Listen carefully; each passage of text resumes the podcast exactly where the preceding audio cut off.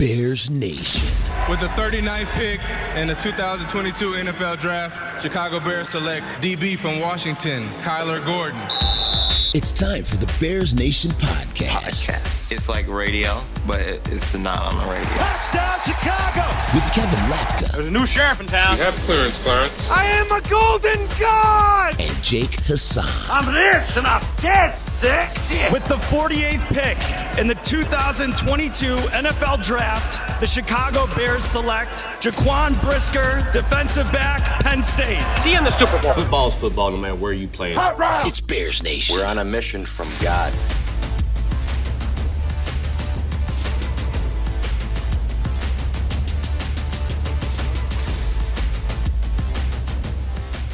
Bears Nation podcast post draft. I'm sure everyone has a lot of feelings. I know Kevin has a lot of feelings. Um, you, we'll get into it. We'll break down the picks that were and uh, break down Ryan Poles' process and what went down on draft night, draft weekend, because obviously the Bears did not have a first round pick and Ryan Poles did not trade back into the first round like some people surmised might happen, didn't happen. So we will get into everything, but just first want to say, Kevin, awesome. I text you this awesome job on the draft coverage. I couldn't make it. Kevin held it down spectacularly. At, did an absolutely unbelievable job. I told you this. I'm really proud of you, man. You crushed it. So just well done. And now we, uh, I'm back, and we're gonna we're gonna go through what is sure to be a very even keeled and I'm sure calm episode. Yeah, we missed you this weekend, but it was a lot of fun to do that uh, live draft episode. We never done that before, so to get you know our live reactions as the Bears continually did not take Justyn Ross uh, was was funny. I know Shane, who's in the chat right now, was there, and I know uh, he probably could attest that it was a good time. We were, you know, Weezer was performing. We were roasting Weezer throughout the whole thing. It was. Just, uh, cause why? Like, why Weezer at the NFL draft? Like, I don't need Weezer. Are you just not screen. a Weezer guy? Nah, I'm not a huge Weezer guy, but also like they were pausing the draft so they could show Weezer, and I was like, we don't need this. Let's get to the Bears next. It was just, it was just a lot of fun in the chat, and we also we did some breakdowns on YouTube. So you guys want to check out uh, the breakdowns, you can see them there. But Jake's back, and I, I really I haven't talked to Jake about you know, we, have texted a little bit, but I don't know where you're at with these picks. So I'm excited to break them down, discuss them, and and you know, give you know, I want I don't want to give grades because I think drafting uh, draft grades are stupid and they make zero sense because they're so subjective based off of like how you evaluate a player. Um, but let's do it, man. And I am Scott says leader of the Braxton Jones fan club is here. Okay. Um, Woo, if that's really what you want to do, let's go. Let's go. But yeah, man, I'm excited. Let's let's see what we got. Yeah, so I mean, we might as well just start. I mean, right off the top, the Bears kept both of their second round picks Mhm. uh, that were near the top of the first round, and everyone's worst nightmare came true. I mean, we tried to. Uh, I I specifically tried to tell people that if someone on offense wasn't there, they likely weren't going to reach for someone in the second round. It, it didn't have to be a receiver. Um, I mean, Pickens was there, but he slid quite far. I mean, a lot of people, a lot of a lot of good players slid in this draft. yeah. I mean, obviously, uh, yeah, Nakobe Dean, Malik Willis being the obvious headliner, sliding all the way to the third round after people were saying, "Oh, he's going seven to the Panthers."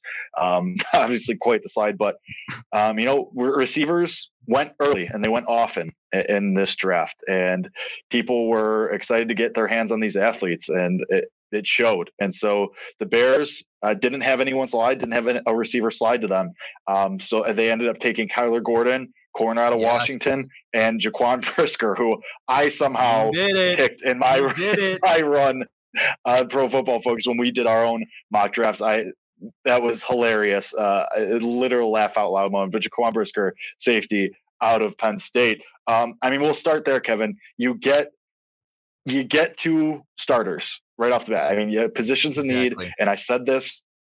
I said this when we did our run throughs. Two obvious glaring needs on this team, and you get two starters from day one. Uh, a lot of people were surprised that Gordon made it to the second round. A lot of Uh-huh. people had first round grades on him. Ryan Poles himself said in all our mocks when he slid uh, to the second round in our simulations, we said just ignore it because there's no way he's going to be there. And there he was. So I'm some hesitation and some questions about whether Gordon can stick as an outside corner or whether he'll be an- a nickel corner or a slot both. corner um, at, in the duration of his career. But they're going to start him outside opposite Jaylon Johnson on day one. And then Brisker obviously plugs in right next to Eddie Jackson from day one. Look, this is a phenomenal. Uh, talk about Kyler Gordon. This is a phenomenal pick in the second round. You know, if you've been listening to this show throughout the whole draft process, you know that's not a name we mentioned. Well, I'll tell you why. I did my due diligence on cornerbacks. I didn't do my due diligence on Kyler Gordon because I didn't think he was going to be available at 39. I simply didn't. I liked what I saw on tape. I said I'm not going to do as much uh, analysis on him and research on him as I will on, say, a Jalen Pitre, who I know is going to be available at 39. I didn't think Kyler Gordon was getting out of the first round, but here he goes. This was one of the deeper cornerback classes, and they get a very, very talented player in Kyler Gordon. Let's talk about him and some of his traits. He's very physical. and He's extremely athletic. He had a 9.69 RAS score, which ranked 68th out of 2,000 cornerbacks since like the, the late 1990s. I don't remember what exact year, but that 9.69 RAS, which is raw athleticism score or relative athleticism score rather, uh, it's just an, ex- an insane number. And what's interesting, the reason why he fell to 39, people are wondering, well, you know, why did he fall so far and why why was he supposed to be a first runner? Was people saw that athleticism on tape, and it was there throughout the year, throughout his time at Washington you saw that raw athleticism. And if you watch the tape, you'll see it. At the combine, his numbers were not, he just had a bad day. He ran a 4 5 240. His, his three cone drill and his shuttle weren't as fast as he wanted in the beat. Everyone started to get concerned about whether that was really, you know, what his times were. But coaches at Washington, we are getting a lot of comments in our YouTube video breakdown of him that said coaches of Washington were saying he's been running 4 3, 4 4 throughout their process. He just had a bad day at the combine, but that is what allowed him to fall. And honestly, you can say the Bears got a steal. When you watch the tape, it reminds me, he reminds me a lot of Kyle Fuller. The way he gets back to the football, the way he reacts, the way he moves. He's a little bit more athletic and obviously more physical and stronger than Kyle Fuller, but they are very, very similar type players. So when we watch the tape, I was like, that he looks exactly like Kyle Fuller. Obviously, he you don't want Kyle Gordon had the same exact career arc as Kyle Fuller because, of course, Kyle Fuller had sort of a, an interesting career arc with the weird years early on, and then he peaked in 2018 where he's one of the better cornerbacks in the league, and then has has declined since. I think Kyle Gordon is going to be an impact player from the start, and he's obviously more physical than Kyle Fuller ever was, but he's a really good tackler. He has the ability to make you know plays in the backfield, tackles for loss, and he has the flexibility to play outside and slot. This is a extremely extremely good pick, and you're right when you talk about well, why Bears fans are so upset that they didn't take Pickens either at there or at 49 or or wherever he was available. Well, you know, you could still make the argument. I, I think I said on this show wide receiver is the bigger position of need, but you could argue that cornerback was. And you are getting a instant day one playmaker who is going to be, in my opinion, similar to what Jaylon Johnson was for you his first year, which was an extremely effective impact player who made an impact on your defense and was a cornerstone of that defense the moment he stepped on the field. Kyler Gordon will be a Pro Bowler in two years, in my opinion. This was a big steal. And, you know, I didn't love the pick immediately, but the more I looked into it, the more I did the research and more I watched the tape, I said, holy crap, this guy is really, really good. And I'm glad he's on the Chicago Bears. Yeah, and I think Poles one of the first things he said after the draft was this guy plays faster than he runs, and this was following exactly. that four or five time uh, on the forty on the 40 yard dash and he said he plays faster you can see it he plays quicker uh, his in-game speed is way faster than what he ran so they really like that um, yeah i mean anytime that you can get a day one starter from the jump anytime you can like Right. And we said this a couple of years ago about Jaylon Johnson. Anytime you can have someone who is going to be in there and day one, they know they're the starter. Um, that's huge. And especially at a position of need, we saw what happened last year when you didn't have a reliable guy that you could count on when you when you were throwing Artie Burns out there, when you were throwing Duke Shelley out there, when when you're throwing guys with made up names out there at the end of the year, especially like you got exposed, you got burned. You teams were looking forward to playing the Bears defense because you were mm-hmm. playing with one corner essentially. Yeah.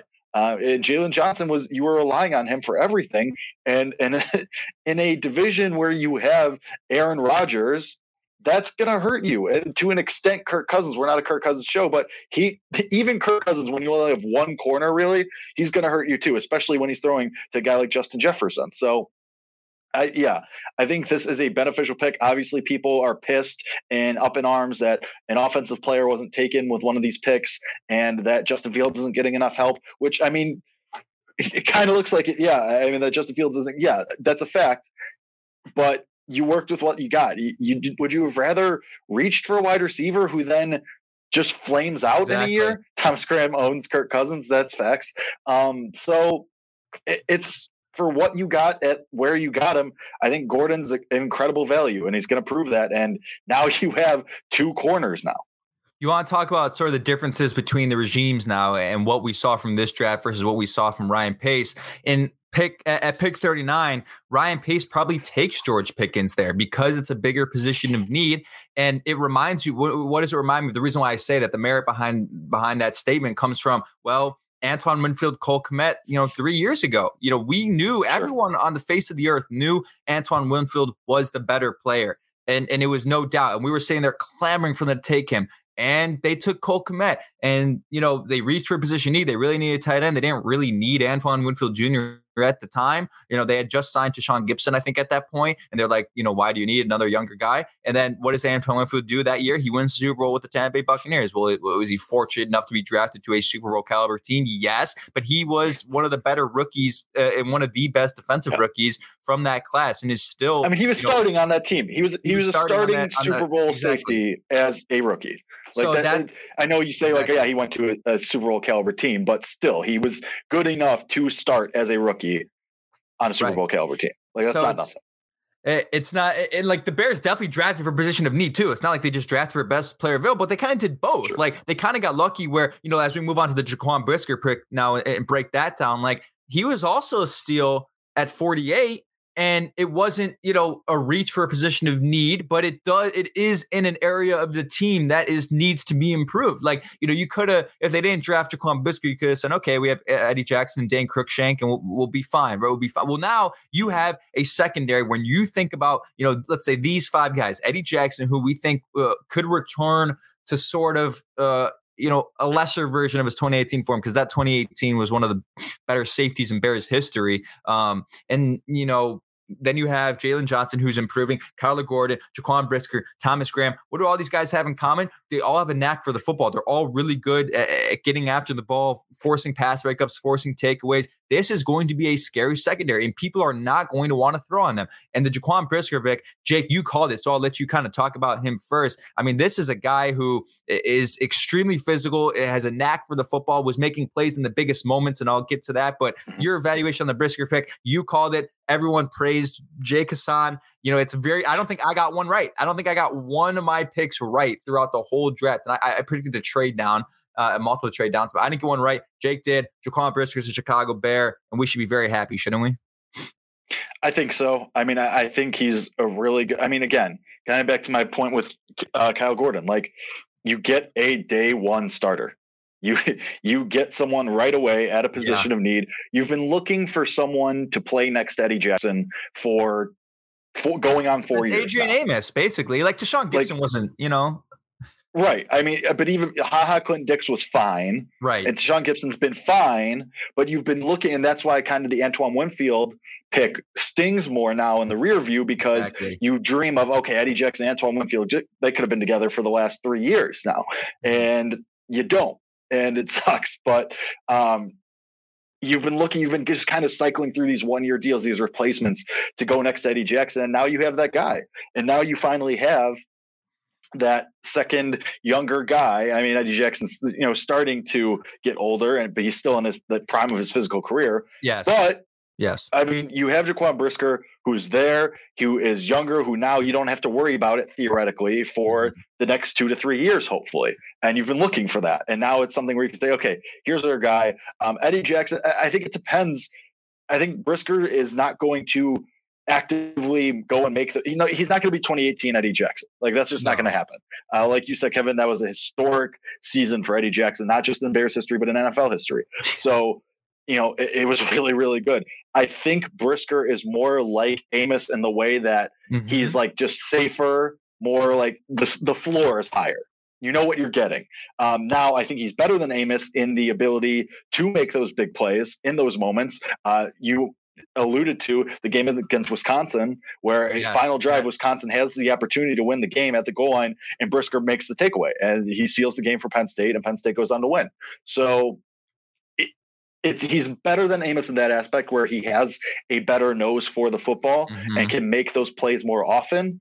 But he is like Amos in the way that the floor is very high. He's very safe. You don't have to worry about too often. I mean, he's a rookie. He's going to make some mistakes, and there's going to be some blown coverages at times.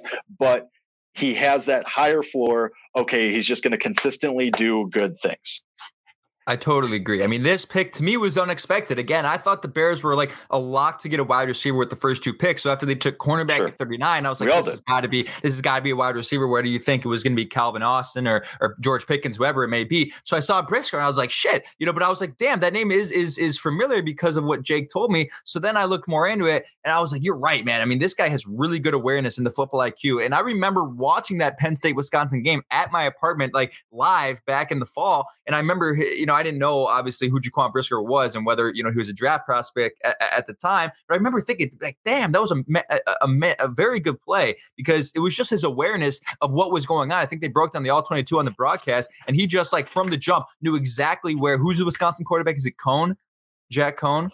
Jack Coan, yeah. Yeah, where Jack Coan was going with the ball, jumped the route. He used both his physical uh, ability and his athleticism to get there, but it was more his football IQ of just where the ball was going. And again, those are the things you saw from Eddie Jackson in 2018. What made him so good that year? He knew where the ball was going every single play. Is he a very good athlete? Yes. But you think about the Matthew Stafford interception against the Detroit Lions that, that won them the game on Thanksgiving. You think about the interception against Kirk Cousins on Sunday Night Football. Those were plays where he knew exactly what the offense was doing, where Kirk Cousins going from the from the jump. The moment the ball was snapped, he jumped those routes and was getting to a spot. That's exactly what you saw Jaquan Brisker on that play. And the rest of his tape honestly reflects that. I mean, and, and the other thing too, similar to Kyle Gordon, like this is another very, very physical player. Like Eddie Jackson is not a physical safety, which is why I think they needed him to they needed a Jaquan Brisker type player to pair with Eddie Jackson. I mean, this guy is super strong, he's super athletic, but he's physical. He's gonna lay the boom. And we've we've had questions right about Eddie Jackson's tackling and really the tackling for the rest of the secondary, which I didn't mention this about Kyler Gordon. He's also a very good tackler. You have now secured two players who can tackle, which was the most frustrating thing for Bears fans last year.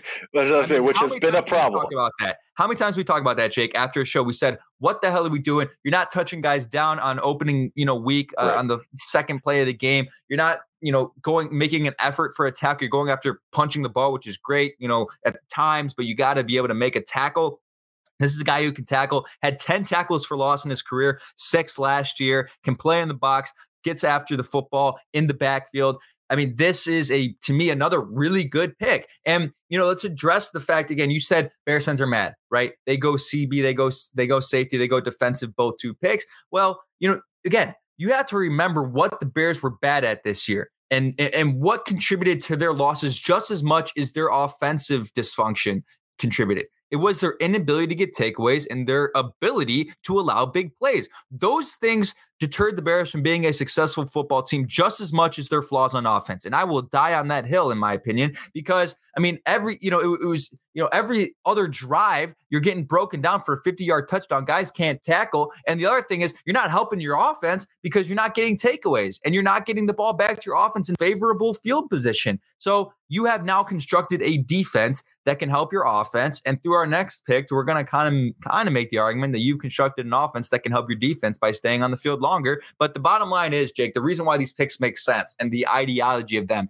and you have to understand this as a Bears fan, is they came in with a vision. The Chicago Bears, Matt Eberflus, Ryan Poles came into this approach, into this draft with a vision. They said, We are going to find fast, explosive players who are going to get takeaways. That is the reason Matt Eberflus was hired. And people forget that. He was brought in here to get takeaways and give you what you saw in 2018. And we had this conversation on the draft show, Jake. Um, we said, well, what made 2018 so fun? How good was the 2018 offense, Jake? How good was it? It wasn't that good, was it? It wasn't that great. It I was, mean, aside from fine. the Buccaneers game, the games that you were winning, the most important games of the season you were winning against the Rams, against the Lions, against the, the Vikings Sunday football, those were games where your offense scored under 20 points, you know? But your defense was getting takeaways. That's what made 2018 so fun. That's when um, that's what's going to make the next three years or four or five, hopefully longer years of Bears football fun is takeaways from players like Jaquan Brisker and Kyler Gordon. That's why they took these guys. They believe that they are going to win football games based off of getting takeaways, and they are right. And I have to say one more thing before we move on. You know, if you've been listening to the show for a while, you've heard me say often you can win with average defense and exceptional offense. You can't win with average offense and exceptional defense. And it probably sounds right now, based off what I'm saying, that I'm contradicting that. I still think you can win with average defense. Don't get me wrong, but the caveat is if you're an average defense, you got to be getting after the ball. You got to be getting takeaways because that's what make like you might not have the the number one you know ranked run defense, the number one ranked pass defense, but if you're just av- like the Colts last year were just like an average defense, but they got a lot of takeaways and that's why they were successful. Obviously, they weren't an exceptional offense, which is what held them back, but they were statistically in average, which I mean like, you know, 11th, 12th in league defense, but they got a lot of takeaways. That's what they're trying to build here. Now they have to sort of surround the, the offensive pieces. I think they have a foundation on defense and they do have a foundation on offense. And we'll talk about that. You have anything else to say about Brisker or can we move on to Velus Jones? Um, real quick, I do want to say because you bring up an interesting point that I want to touch on. Sorry. you did. That was an all-time rant, but uh, by you, that was great. But um, but building that foundation, we talked mm-hmm. about before this draft and like right after the season, and who your foundational pieces were. We talked right. about how on defense, you kind of only had Jaylon Johnson and Roquan Smith, whereas on offense, you had Justin Fields, obviously, mm-hmm. David Montgomery, probably, you know, running backs, whatever. Yeah. Darnell Mooney being another one. Mm-hmm and then Larry Borom and Teven Jenkins. There was a disparity. Well, you think, you hope at least. Guys who are younger, who there's at least p- potential. Um, right. You know, and we talked about we talked about younger guys who maybe aren't foundational yet, but could be, and that's Jenkins and Borom, obviously. Mm-hmm. Um, but there was a disparity because really you only had Roquan Smith and Jaylon Johnson, and you think Eddie Jackson so there was a need for more guys to be added to that because exactly. obviously Khalil Mack is gone. Robert Quinn, he's still on the team for now. We'll see how long that lasts. Along the defensive line, Khyiris Tonga showing you nice things, but he's a seventh round pick at the end of the yeah. day. Um, you know, Akiem Hicks, gone. Khalil Mack, as I already said, gone. Like there's guys who have been just cycled through already. So, you know, you add those guys, you add Gordon and you add Brisker, boom, you now you're more even. You have that foundation right, now. Exactly. Now you go forward. Now, if you hit on a couple of these late round guys, great, awesome, you're looking good. So um, that's really just thing. The, the building of the foundation, I think, is good because it did need to happen a little bit on defense. So I, especially because I mean Roquan Smith is going to order a lot of money, uh, and mm-hmm. we'll. See, I mean, you hope they pay him, but we'll hope see what happens. So it, it, so now you're on a more even playing field as far as the disparity between foundational Correct. pieces on Correct. offense and defense, and you don't have to worry about that. It, still worry about it. You still want guys, but to a lesser degree over the next probably two years, three years, um, and possibly longer. So yeah, I mean that's great. And then uh, let's talk about next when you finally uh, the receiver help you finally did get uh, Velus Jones Jr. out of Tennessee, your third round pick. I'm just going to say this off the top everyone who is oh he's 25 oh he's so old shut shut up what is it shut matter? shut up you're the peak the production was there at tennessee. Let's accept that. He's fast he's physical the production is there he's from the sec it's not like he's some you know d3 school. Yeah he's 25 okay great. Athletes hit their peak at 26 27 28 anyway. Realistically he's a third round pick. He's not staying past this rookie deal anyway. Yeah. In, in, a realistic, yeah, you would hope so, but realistically, how long do guys stay in the the average career of an NFL player is like four, three and a half, four years anyway. So that's fine. Like everybody, hold on to your hats. Like Jesus Christ, it's the sky is not falling. It's fine. You're gonna be fine. You're not. You knew from the jump you were not going to get a star. You weren't getting a Deebo Samuel. And that's the thing, too. We're throwing out the Deebo Samuel comparisons. Everyone relax. Just take a breath. Oh, God, relax. it's not going to be that good. And it's no. not going to be that bad. It's exactly. going to be fine. You're exactly. not drafting him to be a number one. You hope, you think Darnell Mooney could take that next step. And he, he was probably and he looks like he's someone that Ryan Pace hit on in the fifth round. So mm-hmm. what you need is supplemental guys anyway. You need warm bodies at this point. Yeah, okay. He's probably the fourth receiver. It's fine. It's gonna be fine. Is it the sexiest pick? Is it when you see John Metchie go ahead of Jaquan Brisker or after Kyler Gordon? Does that look great? No, I thought that was a reach for Metchie, honestly. That, that's what I'm about to say. People think that Metchie was a reach because of his injuries and because of what happened. So here's the thing we've learned about Bears fans in general. They're gonna find a reason to be mad. And especially when it's that glaring, the age thing, when it's right there in front of your face, they're gonna they're gonna hold on to it like it's a life raft on the Titanic. Like it's gonna be fine. He can still contribute to this team. He can still be someone Justin Fields exactly. forms a connection with. He does a lot of different things, which I th- we know was what made him attractive to Ryan Poles and the front office. He can do a lot of different things. He can line up everywhere. He can line up out of the backfield. Well, let's see what happens. Let's give the guy a chance. Before, and I can't call him a kid because he's older than me. So let's give the guy a chance before he is as wild. So let's give the dude a chance and let's see how they use him, and go from there. Let's not crucify the guy before he even steps on the field for the Bears. Exactly. I think I saw a tweet that was like, if he's scoring touchdowns and getting you a lot of yards, like you're not, that's not going to cross your mind. You're right. not going to think about that. Like that's literally going to be irrelevant if he's producing. Like you're never going to think about that after draft day. He scores a touchdown week one. You're not going to say, wait, wait a second. Yeah. This shouldn't yeah, be happening. He's 25. Never mind. Yeah. Um, I want to address this comment from Shane because, again, a lot of this conversation about the, the wide receiver room and this pick, honestly, is based off of your evaluation of the rest of the wide receiver room. And Shane here says Mooney had 1,000 yards in a dumpster fire Matt Nagy Bill Lazor offense. And the more point. I thought about it, the more I watched um, his, his tape and, and looked at his stats. I don't think people understand how freaking good Darnell Mooney is. Like, you don't have to underestimate him. And um, I'm trying to find the right word for this, but like, you don't have to undermine his production and his potential because he was a fifth round pick. I feel like people do that. They say, well, you know, his ceiling can't be that high because he's fifth. No, throw that out the window. That doesn't matter. Those things don't matter at this point of his career. And honestly, they may not matter ever. But Darnell Mooney sure. has the ability to, to me to be a 1,200, 1,300 yard receiver for this team. He is an extremely good player. And I think they know that and they have belief in that. And they think sure. that he can make the leap, that he can be a legitimate number one this year. So there's people who are like, well, you know, where's the rest of the wide receiver help? If you really think about it, if you get 1,300 yards from Darnell Mooney and say you get 800 from Pringle, which I think is completely possible, you don't sure. need that much else. You don't need that much other help. Like that's that's insane production. So I want to sure. just kind of preface my conversation about Velus Jones with the fact that I think Darnell Mooney is a legitimate number one and will vault himself to. I mean, he was like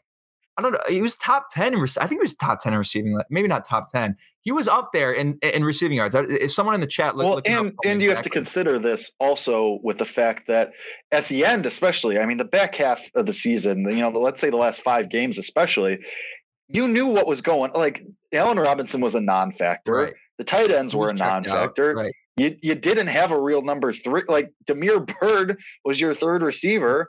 Now Legend. Darnell Mooney did all that with that, including the Matt Nagy factor, exactly. including the Bill Lazor factor, mm-hmm. including the Justin Fields rookie mistakes factor.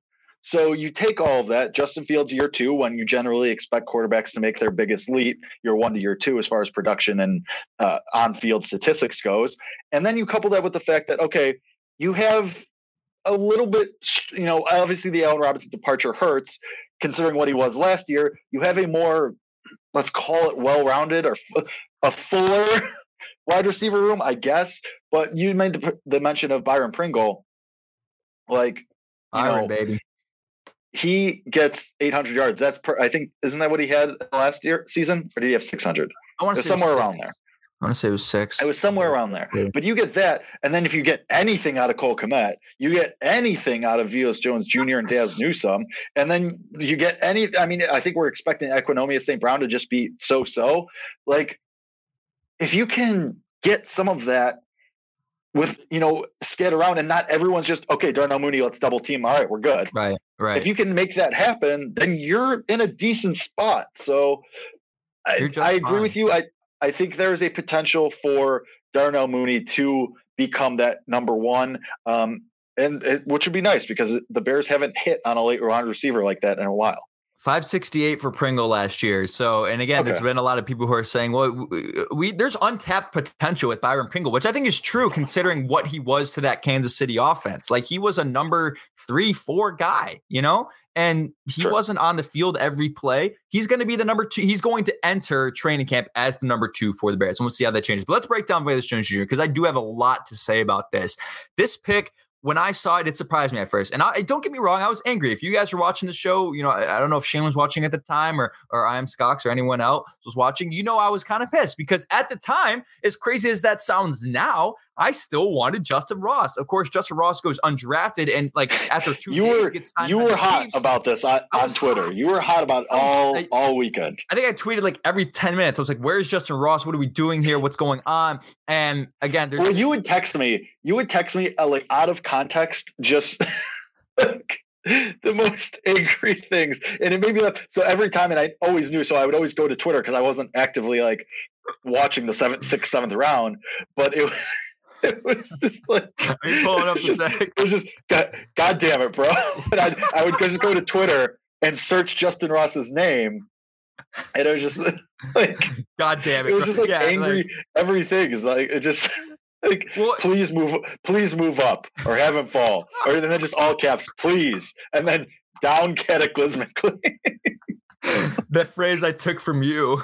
Well, and Yeah. I will say it, it, it became harder because as he kept falling and as the fifth, as the Bears kept acquiring picks, like, so they ended up having like seven picks on day three. So after each pick, I'm like, all right, the next one is Justyn Ross. The next one is Justyn Ross. The next one is Justyn Ross. And it just kept not happening. I was like, fuck, fuck, what are we doing? Well, we and I was searching his name on Twitter, and people like there were a lot of fans, like people I know who were tweeting like, "Please get oh, this is a perfect spot for Justyn." Or like other, you know, I, I saw like Browns fans tweeting. I saw oh, Patriots Oh, yeah, fans tweeting everyone. it. I saw everyone yeah, that, everyone knows. so and the yeah, I Chiefs mean, get him. Of course, the Chiefs get him. yeah, right. And now watch and watch, watch Yeah, what and watch happens. exactly. Watch him be the greatest undrafted free agent pickup of all time. Well, which I mean, having Andy Patrick Mahomes and Andy Reid helps. Exactly, that'll help. That- Um, that that puts you ahead from the But- jump. No, sh- no, no. sorry, no, uh, Justyn Ross. We gave Velus Jones Jr. Again, this pick surprised me, and I wasn't happy about it. But as I did the research, there were two stats that stand out, and there were multiple things on tape, but there were two stats that made me understand why the Bears took Velus Jones Jr. Stat number one: he was graded in the 100th percentile in separation. 100th. Yep. Like one, like not 99, not 98, 100. And when you think about, well, why does that matter, guys?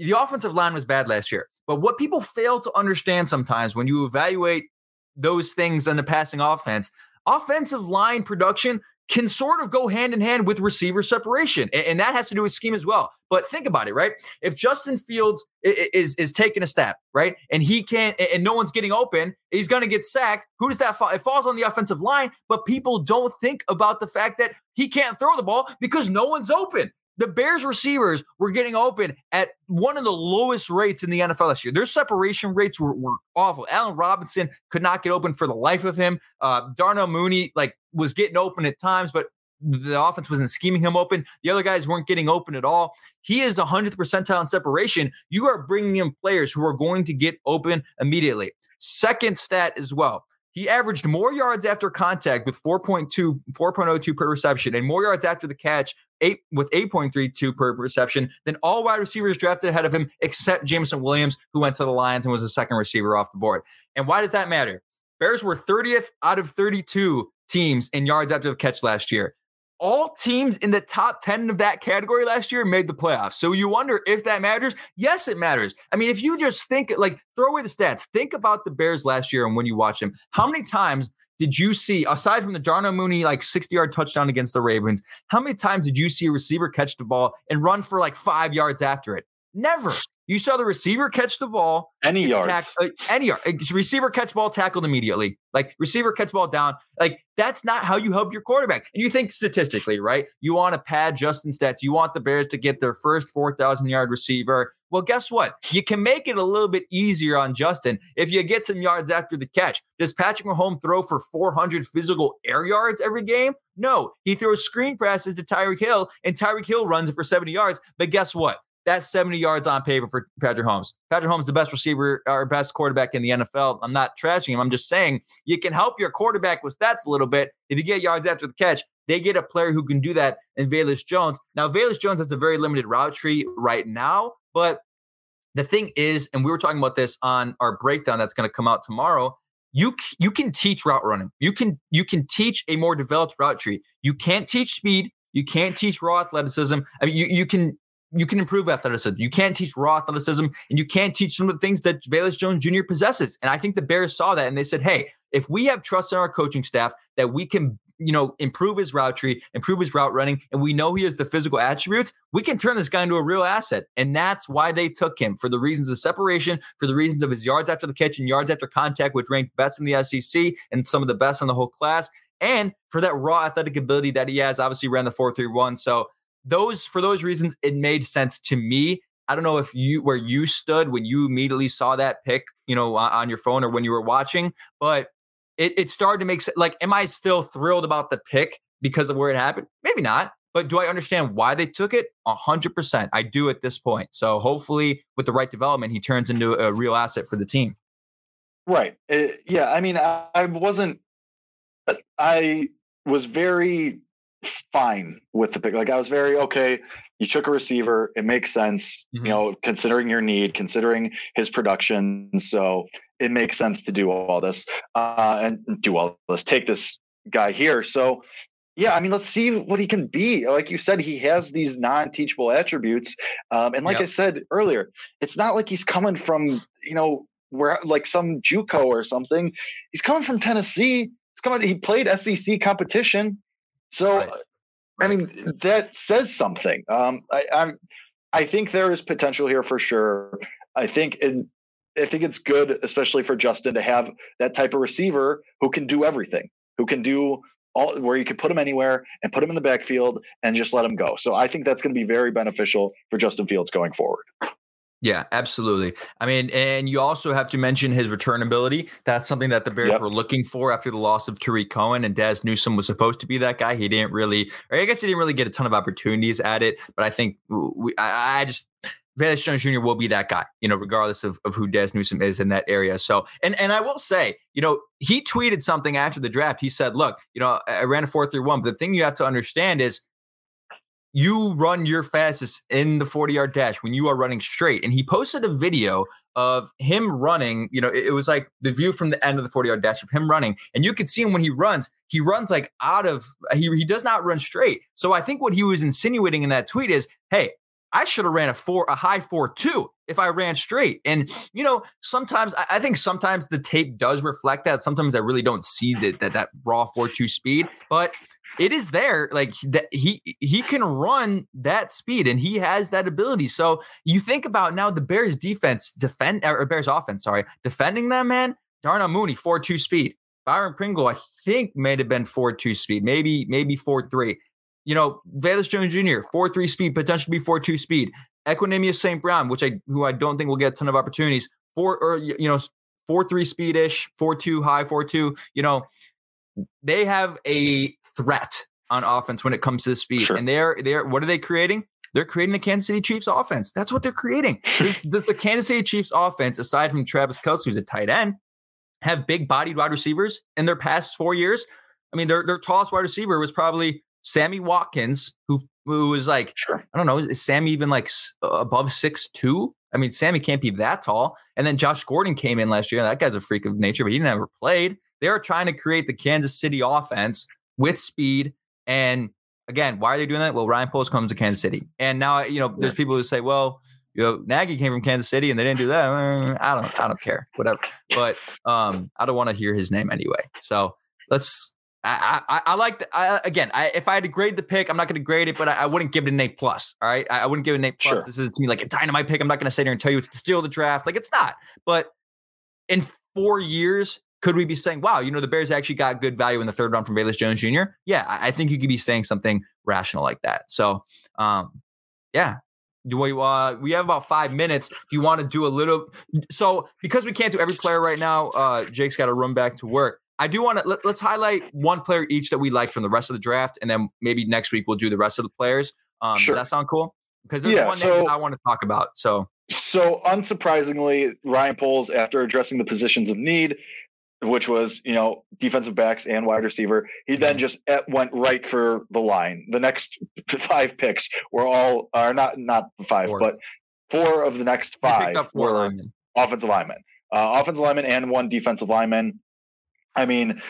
Credit to Ryan Poles. He kept trading back, trading back, trading back, getting late round picks, um, and his, and took shots on a bunch of different guys, uh, a bunch of different offensive linemen and a defensive lineman. So we kind of knew that was going to happen. Ryan Poles was a offensive lineman. He talked about how you got to build in the trenches and then go from there. And I'm not surprised to see him take this approach, uh, especially because you have unknown commodities in Teven Jenkins and Larry Borom, and you really have a hole at right guard still. So I'm not surprised to see him take this approach. And really, if one of them hits, then you successful. then you're good. Then you're great.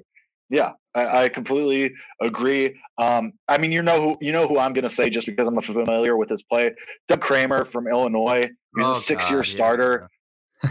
I mean, it, I mean, it makes more sense than me just picking one know, of the other guys who I know nothing about. Know. Uh, Kramer was the center at Illinois, and he was by far their best offensive lineman uh, the last three years. He was steady. He was oh, like you could count on him. And, was he better than Illinois? Um, because Vederian Lowe got taken ahead of him to the Vikings. Right. Yeah. I mean, I I shouldn't say he was the best offensive lineman. He was your most steady, the guy that you could count on the most. Mm-hmm. He was a part of the unit from a few years ago that had Alex Palczewski and guys that ended up going to the line, uh, Kendrick Green. So Kramer, he was the captain of that unit. He was a vocal leader in the locker room as well. Um, I I really like it. I I hope he can stick, um, but he can play all around the line. He doesn't have to be a center. He I think he could play guard as well. Um, I, and I just I he's reliable. Availability is a talent. I mean, we've seen that in the NFL. Availability yes. is a talent. Um, I think he can be that type of like Alex Bars type player where he, he might start on the practice squad, but then he comes up and you plug him in as that extra lineman on certain packages, or he starts and, and when needed. So, yeah, I mean, I like Kramer. I think he could stick. I hope he can stick. I just from watching him too uh, over the last few years, but I, I he's my guy to watch out of all these. Like, because really, I mean, all these guys are late round guys too. You're just throwing darts. I mean, two, you know, one offensive lineman was in the fifth round. All the other ones were sixth round, seventh round. So they're dart throws. You're hope they're if they stick on the roster, it's yeah, better for you. Like, you know, it's successful. Well, think about, dude, the past three years of Bears football, like you've had that, that has been the most injury ridden position group on the team. Right. And like guys would go down and you'd be like, who the, who the hell are we putting out there? Like now you right. have actual bodies you can put out there. And that is really, really comforting. And you play the probability game, play the probability game. Like the more you draft, the better odds there are one of them is going to pan out. And right. you know what that means? I don't, I don't know if it'll play. Our guy Mustipher is probably on his way out. We got to get. Oh wow, that is quite wow. That was loud. That was quite, that, that was quite the moose stuff from YouTube. Uh, Mustipher, you know, if you are, you know, there's a lot of new viewers here on YouTube right now. Uh, here we go. There he is, baby. Sam Mustipher. Shane back in the chat um, we, we we like to have a little bit of fun with, with Mustipher, but it, it, probably means he's on his way out. I know Jake's got to head out of here, but I really want to highlight real quick Dominique Robinson, uh, who to me and to many people, actually, not just for the Bears, was possibly the steal of the entire NFL draft. I mean, this guy his his you talk about ceiling versus floor. His ceiling might be the highest of any player in the draft. I mean, this was a player who converted from wide receiver, turned himself into a defensive end, and had good production from that position. But the raw athleticism was there. Now everyone knew that okay, he he, he because he was a wide receiver convert to defensive end. Well, obviously he's not as polished at that position, but his physical attributes, his bend, his flexibility. I mean, when we were doing our breakdown, it was like you, you didn't see many players better than him at bending under uh, a tackle and getting around just because of the raw athleticism that he has from being a wide receiver. And all the scouting reports on him are the fact that look, he's played it for, you know, I don't know, I forget how many years he played you know, one or two years. Um, you know, you get him with the right coaching staff, you can turn this guy into an absolute monster because he is an athletic freak. And people, the comparison that people are making is sort of like a Leonard Floyd from that athleticism aspect, but he's a lot stronger than Leonard Floyd was. We knew that was the limitation with Leonard Floyd all along was that he was really athletic and he can get to the quarterback through swim moves and through dipping and through flexibility, but he could never power a guy over. Um, he could mm-hmm. never power a stronger uh, a tackle on either side.